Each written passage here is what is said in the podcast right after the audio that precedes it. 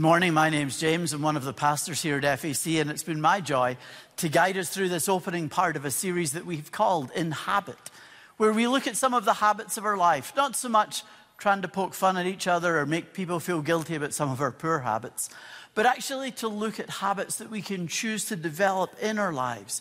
The opportunity to become a little more intentional about some of the things that we actually do, because the scriptures do remind us that we need to guard our hearts where often these habits live, because they are. The heart as the wellspring of life. We're really thinking about the choices we make in particular. How do I want to live so that I can be the person I want to be? Some choices, life choices that people make are quite unusual, what they want to be when they grow up, in a sense. I was reading a story earlier this week of a lady, and she's made a particularly unusual career decision. She was awarded her PhD at Duke University in art and art history and visual studies. I guess had a bright career ahead of her. But her big goal in life is to build this ginormous architectural tower and then place it in a city that has really struggling with pollution problems. She's identified three that it might be LA, Beijing, or Bogota. And her idea is to build this big thing that has a mechanism to catch particles that are in the air, solid particles, filter them out, somehow funnel it down to the bottom of this big tower and turn it into ink. I have no idea how she makes the ink. And what she's going to do with the ink is interesting. She plans to give it, she says, to poets and thinkers and calligraphers and ask them to answer this question What would you write with the ink that is literally the air that we breathe? Well, there's an unusual way to spend your life, but it seems as though she's doing well out of it. She won a Guggenheim Fellowship for her idea and is actually getting ahead with what she wants to do our lives are generally a little more straightforward. How'd you get on with last week's habit when we talked about kneeling prayer, praying three times a day? Anybody try? Was the floor hard, cold? Yeah, that's not always so easy, that sort of thing. I get that. I've heard some great stories, though, from many of you that have been doing this and taking the time to intentionally pray at breakfast time or when you wake up, at lunchtime, before we're going to bed. And it's impacting our lives as we choose to spend those moments with God. If you weren't around last week and you want to know what we're talking about, you can easily watch online previous week's message if you'd like to and figure that out. and if you'd like hold of the prayer guide that we've created for those times of prayer three times a day, simply text the word prayer to the number on your screen. The online hosts will put the link for you right now, and we'll make sure that you get the opportunity to download that and find your way forward. And if you've got a story you'd like to share, we'd love to hear it. We love telling your stories in our online blog. So take the time and send that in. Kneeling prayer, it's an unusual choice too, in a sense. It's awkward, it's difficult. How do you do this? People are watching. It certainly won't get you a Guggenheim Award or make you rich. But we did learn that it's a keystone habit. It's a habit that holds other things in place. And it's a habit of embrace, something we choose to do. You don't have to. We choose to. We try to make a difference in our own lives by consciously doing something that can shape us into who God's calling us to be.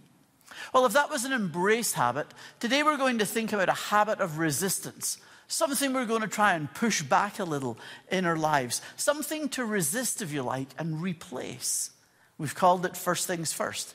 Let me read a few verses to you from John's account of the life of Jesus, John chapter 6. Chapter 6 is a really long chapter. And so we're going to pick up at verse 66, just a little encounter toward the end of this day's events. Verse 66. Jesus has been saying some pretty tough stuff. And we read like this Because of this, many of his disciples turned back and no longer went with him. So Jesus asked the 12, his 12 closest friends, the 12 disciples, we call them, Do you also wish to go away?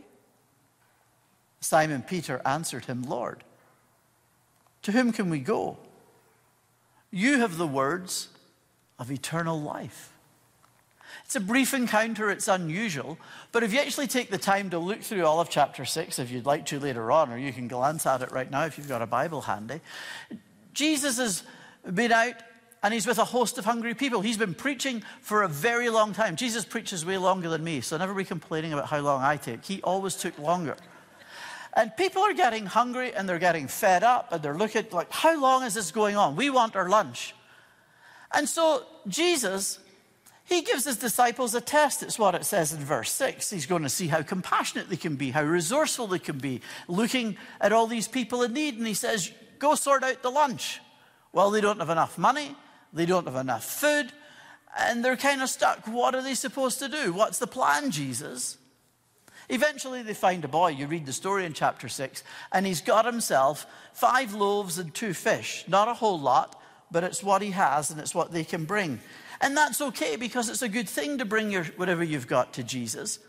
And in chapter 6, we read about Jesus feeding 5,000 people with this. I'm thinking that's not a lot. I mean, five loaves of bread. Who sends their kid out with five loaves of bread for his lunch? Like, how hungry can the boy be?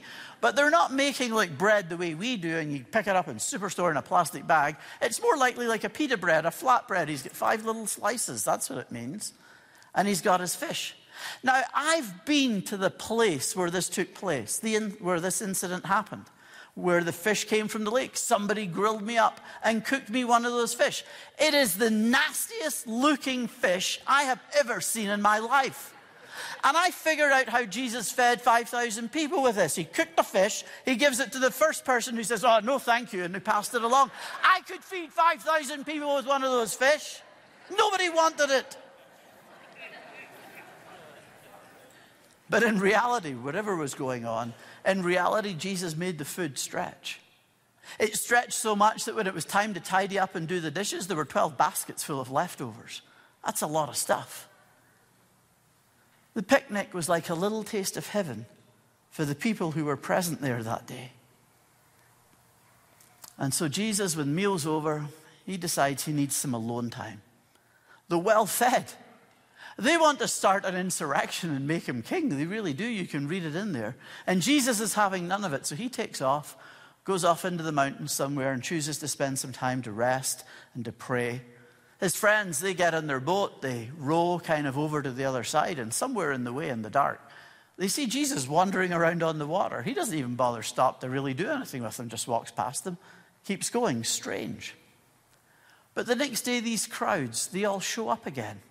They're all looking for Jesus. But this time, things are really different. Uh, there's no free lunch in next next encounter. In fact, Jesus takes them to task. And in verse 26, he says this to them Jesus answered them, Very truly I tell you, you're looking for me, not because you saw signs, but because you had your fill of the loaves. These people are chasing after Jesus for all the wrong reasons. They're not really interested in who Jesus is, they just want what they can get out of him. He's the divine caterer. He puts on a good spread and it's free. And they want more. They don't mind him being the Messiah. Like, if you want to be in charge, that's okay, just so long as they get what they want. But that's not what Jesus is about. And in verse 27, he says this to them Do not work for food that perishes, but for the food that endures for eternal life, which the Son of Man will give you. For it is on him that God the Father has set his seal. What truly matters most is not what Jesus can give you or do for you. What matters most is who Jesus is. They might get the free bread and the free fish, but a picnic with Jesus won't really satisfy your soul. It'll still leave you empty.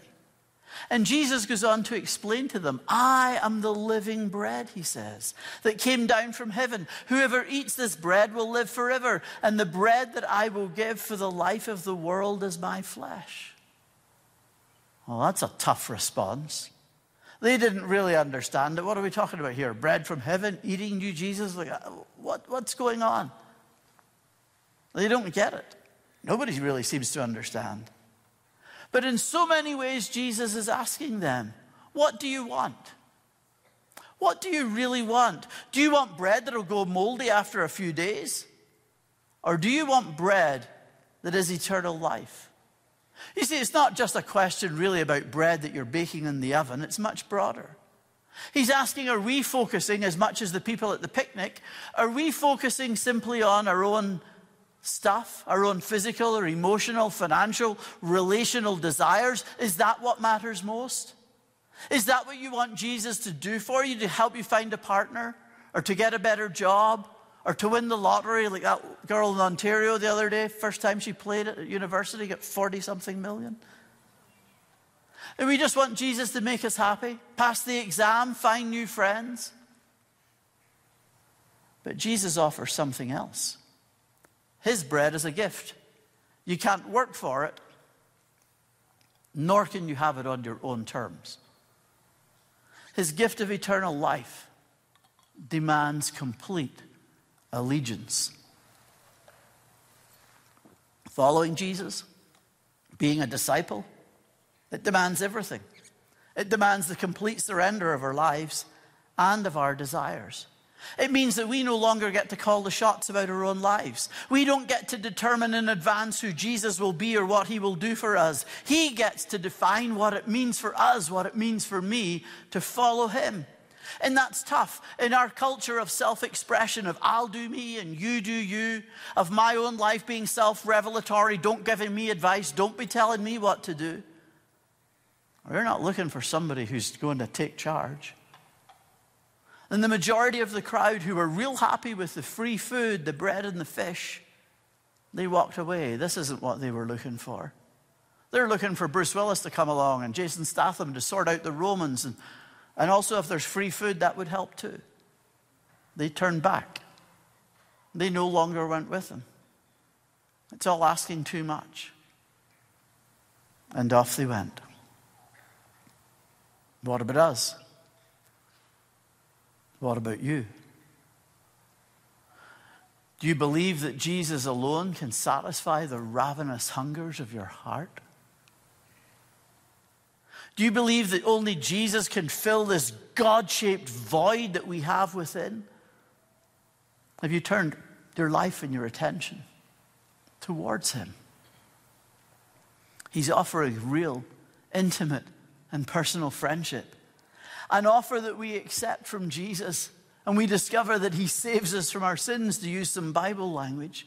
He changes everything about us. He forgives us from the past. The guilt is gone. The shame is over. Freedom comes our way. The hunger within is satisfied. He gives the gift of abundant life and life eternal. Oh, but they walked away. Not for me. So Jesus asks his 12 closest friends do you all also want to walk away? Will you leave me too? It's a haunting question. Peter's the mouthpiece of the group, or more likely the foot and mouthpiece of the group. He's always getting it wrong. He's quick to answer and not so smart. But this time he gets it right with a pitch perfect reply. He says, as we look, Simon Peter answered him, To whom can we go? You have the words of eternal life. Where else could they go? None of us can really find God by ourselves. He has to come and reveal himself to us. We need God to show himself to us, and that's what's going on right here and now in this story. It's what Jesus is getting at. He's the bread of life, He has the words of eternal life because Jesus reveals God. He is the Word of God and in Scripture, in our Bible, we have the record of that revelation. How do you know God is? By studying nature. You can learn some things doing that. It's interesting. And yet, you'll only ever really discover the depths and passion, his crazy love for you, as you turn to your Bible and read it and discover how wildly in love God is with you. How would you know about why Jesus died? Reading ancient Roman or Jewish history, you can find references there. The bare facts are there. But you won't discover the depths of human need, the depths and the terrible price that Jesus would go to to break the power of sin and death in our lives. You'll only discover that as you begin to look at your Bible and discover the extent of God's passionate care and concern and love for you. How do we discover God's purposes for our life? By asking each other, reading some books. They help, sure. But ultimately, it's only in Scripture, in our Bible, that we truly discover the amazing life that God is calling us to and leading us towards. That's why the Apostle Paul once wrote to one of his young pastor friends, and he said this All scripture is inspired by God and is useful for teaching, for reproof, for correction, and for training in righteousness. Scripture, our Bible, it's inspired, or you could use the words God breathed. We use the word inspired in all sorts of ways. Some mornings I get inspired to make more than toast or cereal for breakfast. There's eggs and bacon and pancakes. Yesterday was waffles, though I have to be honest and say I wasn't inspired to do that. That was my wife. She actually got up, made them from scratch, and they were really good. I was just being lazy. But sometimes we have that I kind of sense of inspired. Sometimes we, we talk about musicians or artists or authors being inspired in the way they wrote. But this is more than just having a genius idea or waking up feeling motivated to do something different. Paul is saying that the words in the Bible are literally God breathed. Having asthma is really good for that, it makes a great sound. How it happened is a mystery. After all, the books and letters in our Bibles, all 66 of them, they're written by real people. Luke tells us in his account of the life of Jesus that he engaged in painstaking research for a considerable period of time so that he could write his account the life of Jesus. And you can tell writing styles are really different. Like Luke, he's very orderly because he spent all his time in this research. He was a medical doctor, a physician. And so you'll often hear more stories about Jesus healing people there than anywhere else. And then he goes into kind of graphic detail about what was wrong with them and how Jesus helped them. It fits who he was. Mark, on the other hand, Mark just watched action movies on TV all the time. And so if you read Mark's gospel, almost every sentence begins with the word immediately. Jesus has no time to breathe. He certainly doesn't eat or go to the bathroom or have a nap. All you've got is immediately. Immediately Jesus got up. Immediately he walked down the road. Immediately he sat down. Immediately he started teaching. Immediately he stopped teaching. Immediately they went somewhere else. It's like exhausting reading Mark's gospel. And while we may not know how each author was inspired to write what they did, we know that what they wrote was what God intended. Peter, again, with another good comment, says this No prophecy ever came by human will, but by men and women moved by the Holy Spirit who spoke from God. In a sense, he's telling us there's a double authorship. Each part of our Bible was written with a real human being, a real human person in a time and place and circumstances of their own. Some we know a lot about, like the Apostle Paul, big part of his life stories in the book of Acts. Others we know way less about. But in each instance, we know that the words that they wrote, the things that they gave to us, were God's words.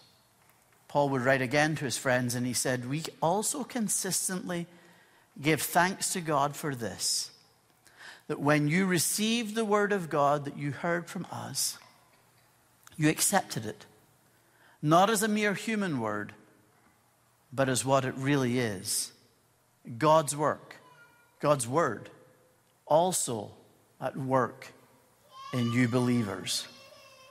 God's word at work. In the book of Hebrews, we read something similar. Indeed, the Word of God is living and active and sharper than any two edged sword, piercing until it divides soul from spirit and joint from marrow. It's able to judge the thoughts and intentions of the heart. God's Word is living, it's active, it gets stuff done. What does that imply? It means that God's Word brings new life. It means that when my life is falling apart, when my life has come undone, when I feel I've come to the very end of my rope, it's not the end for God. God can come in and rescue and recreate my life. He gives us a whole new life. He lets us begin again, a fresh start. In the Bible, we'll see it being called born again. It's that dramatic. I know you can't go back into your mother's uterus again. That doesn't work. But being born implies a brand new life, not just dusting you off. You don't just turn over a new leaf, you get a whole new book. It's a whole new life. You start over, the slate is clean. Jesus' little brother James once wrote, in fulfillment of his own purpose, he gave birth to us by the word of truth, so that we would become a kind of first fruits of his creature. The word of truth brings new life, it gives birth to new life. Do you need a new life? You see, without the word of God, we wouldn't really know much about Jesus dying on a Roman cross. We wouldn't really know much about what it means to trust Him or how to really throw our lives upon Him and give our allegiance to Him. We wouldn't really know that God has a magnificent purpose for each one of our lives. We wouldn't know any of the things that we need to know to keep on growing in our relationship with God. We wouldn't know it without His Word. But God's not silent. He's chosen to reveal Himself to us. He knows everything about us, and He wants us to know about Him too. He wants to give all of us that gift of new life. His word brings new life. In God's word, it can energize faith within us. Sometimes faith can feel elusive. There's lots of days it's real easy for me to believe in God, and faith feels strong and I'm getting somewhere. And there are days I wonder is he really there? Does he remember me? Can you hear me? Doubt is honest. And it's okay. You don't need to cover it up or hide it. It's part of the journey. But God's word can energize faith. Paul wrote to his friends in Rome and he reminded them faith comes from what is heard, and what is heard comes through the word of Christ. And that's the big difference by reading scripture and reading any other book that you enjoy or a self help book that you perhaps use to fix something that's going on in your life. They're full of good advice. I'm not knocking on them. I've read a lot of helpful books. They can tell you the right thing to do. They just don't really give you the energy or the power to do it. You want to succeed in life? Stop worrying. That's easier said than done. Give up all your bad habits. Well, we're talking about habits. That's also easier said than done. There's good things to read in all sorts of literature. But so often it fails to change our life because they're not really alive. The power of God's word within us, it doesn't just tell you a whole load of things to do so you can try really hard. It actually energizes faith within you so that you can be bold and courageous. And God's word, it, it stimulates growth. Paul's traveling his final big journey. He stops in a town called Ephesus. He loved those people there.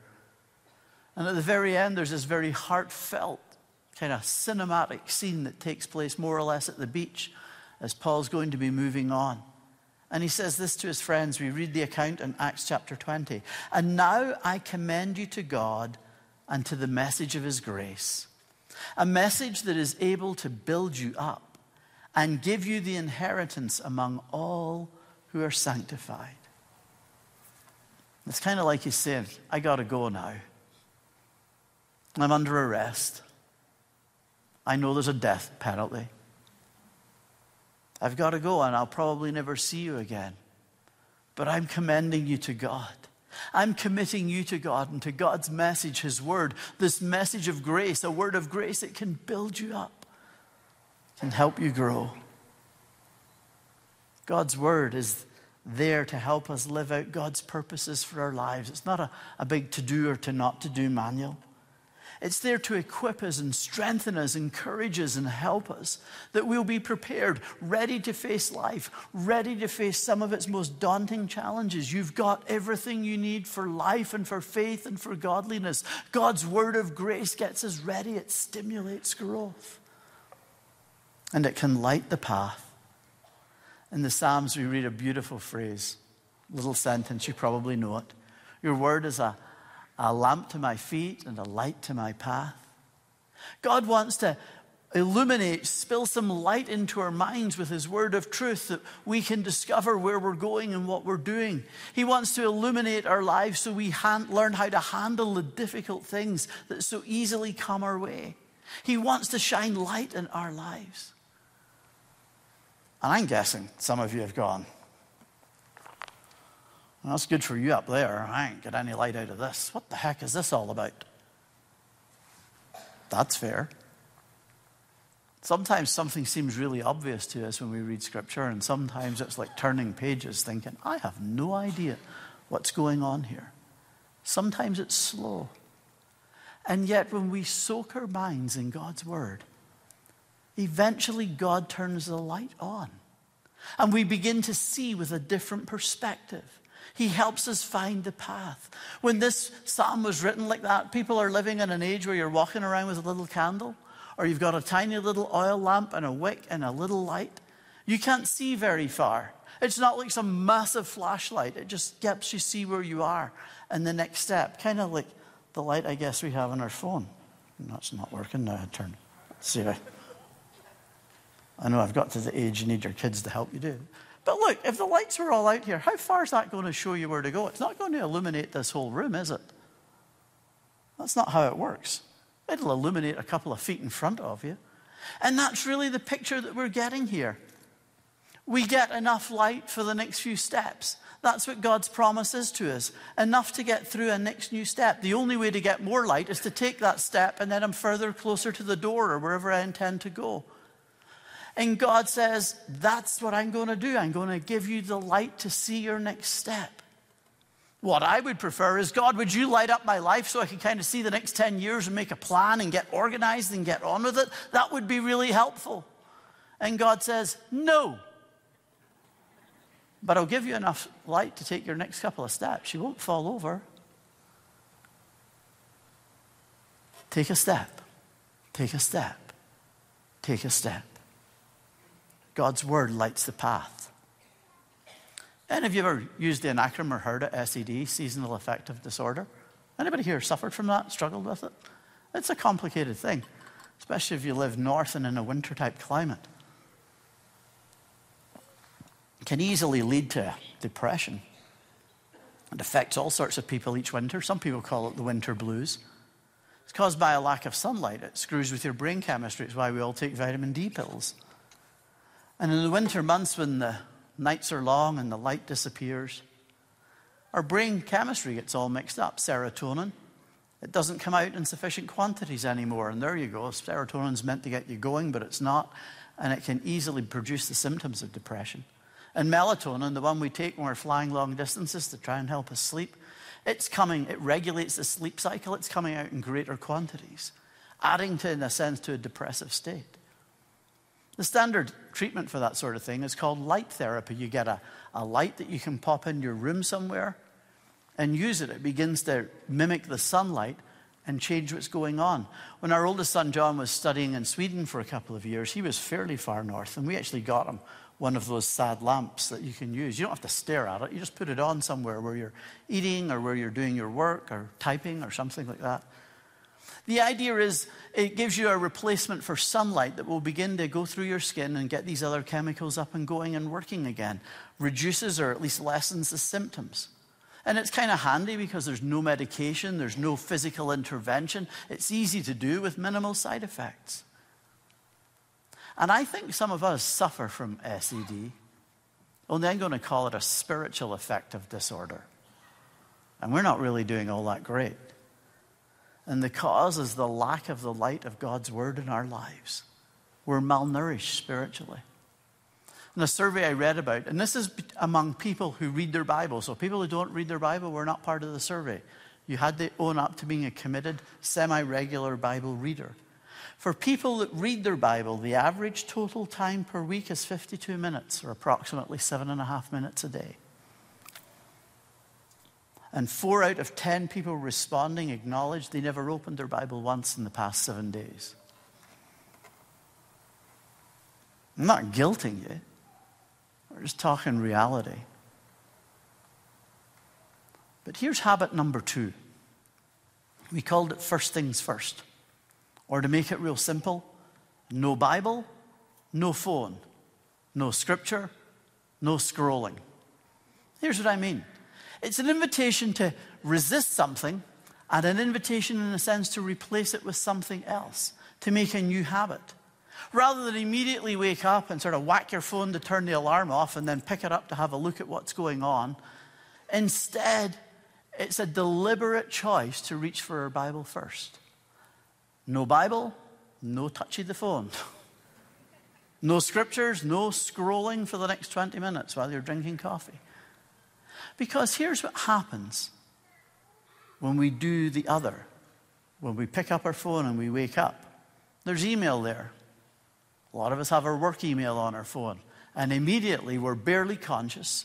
And immediately the demands of work are back, sucking the life out of us, demanding that we do something.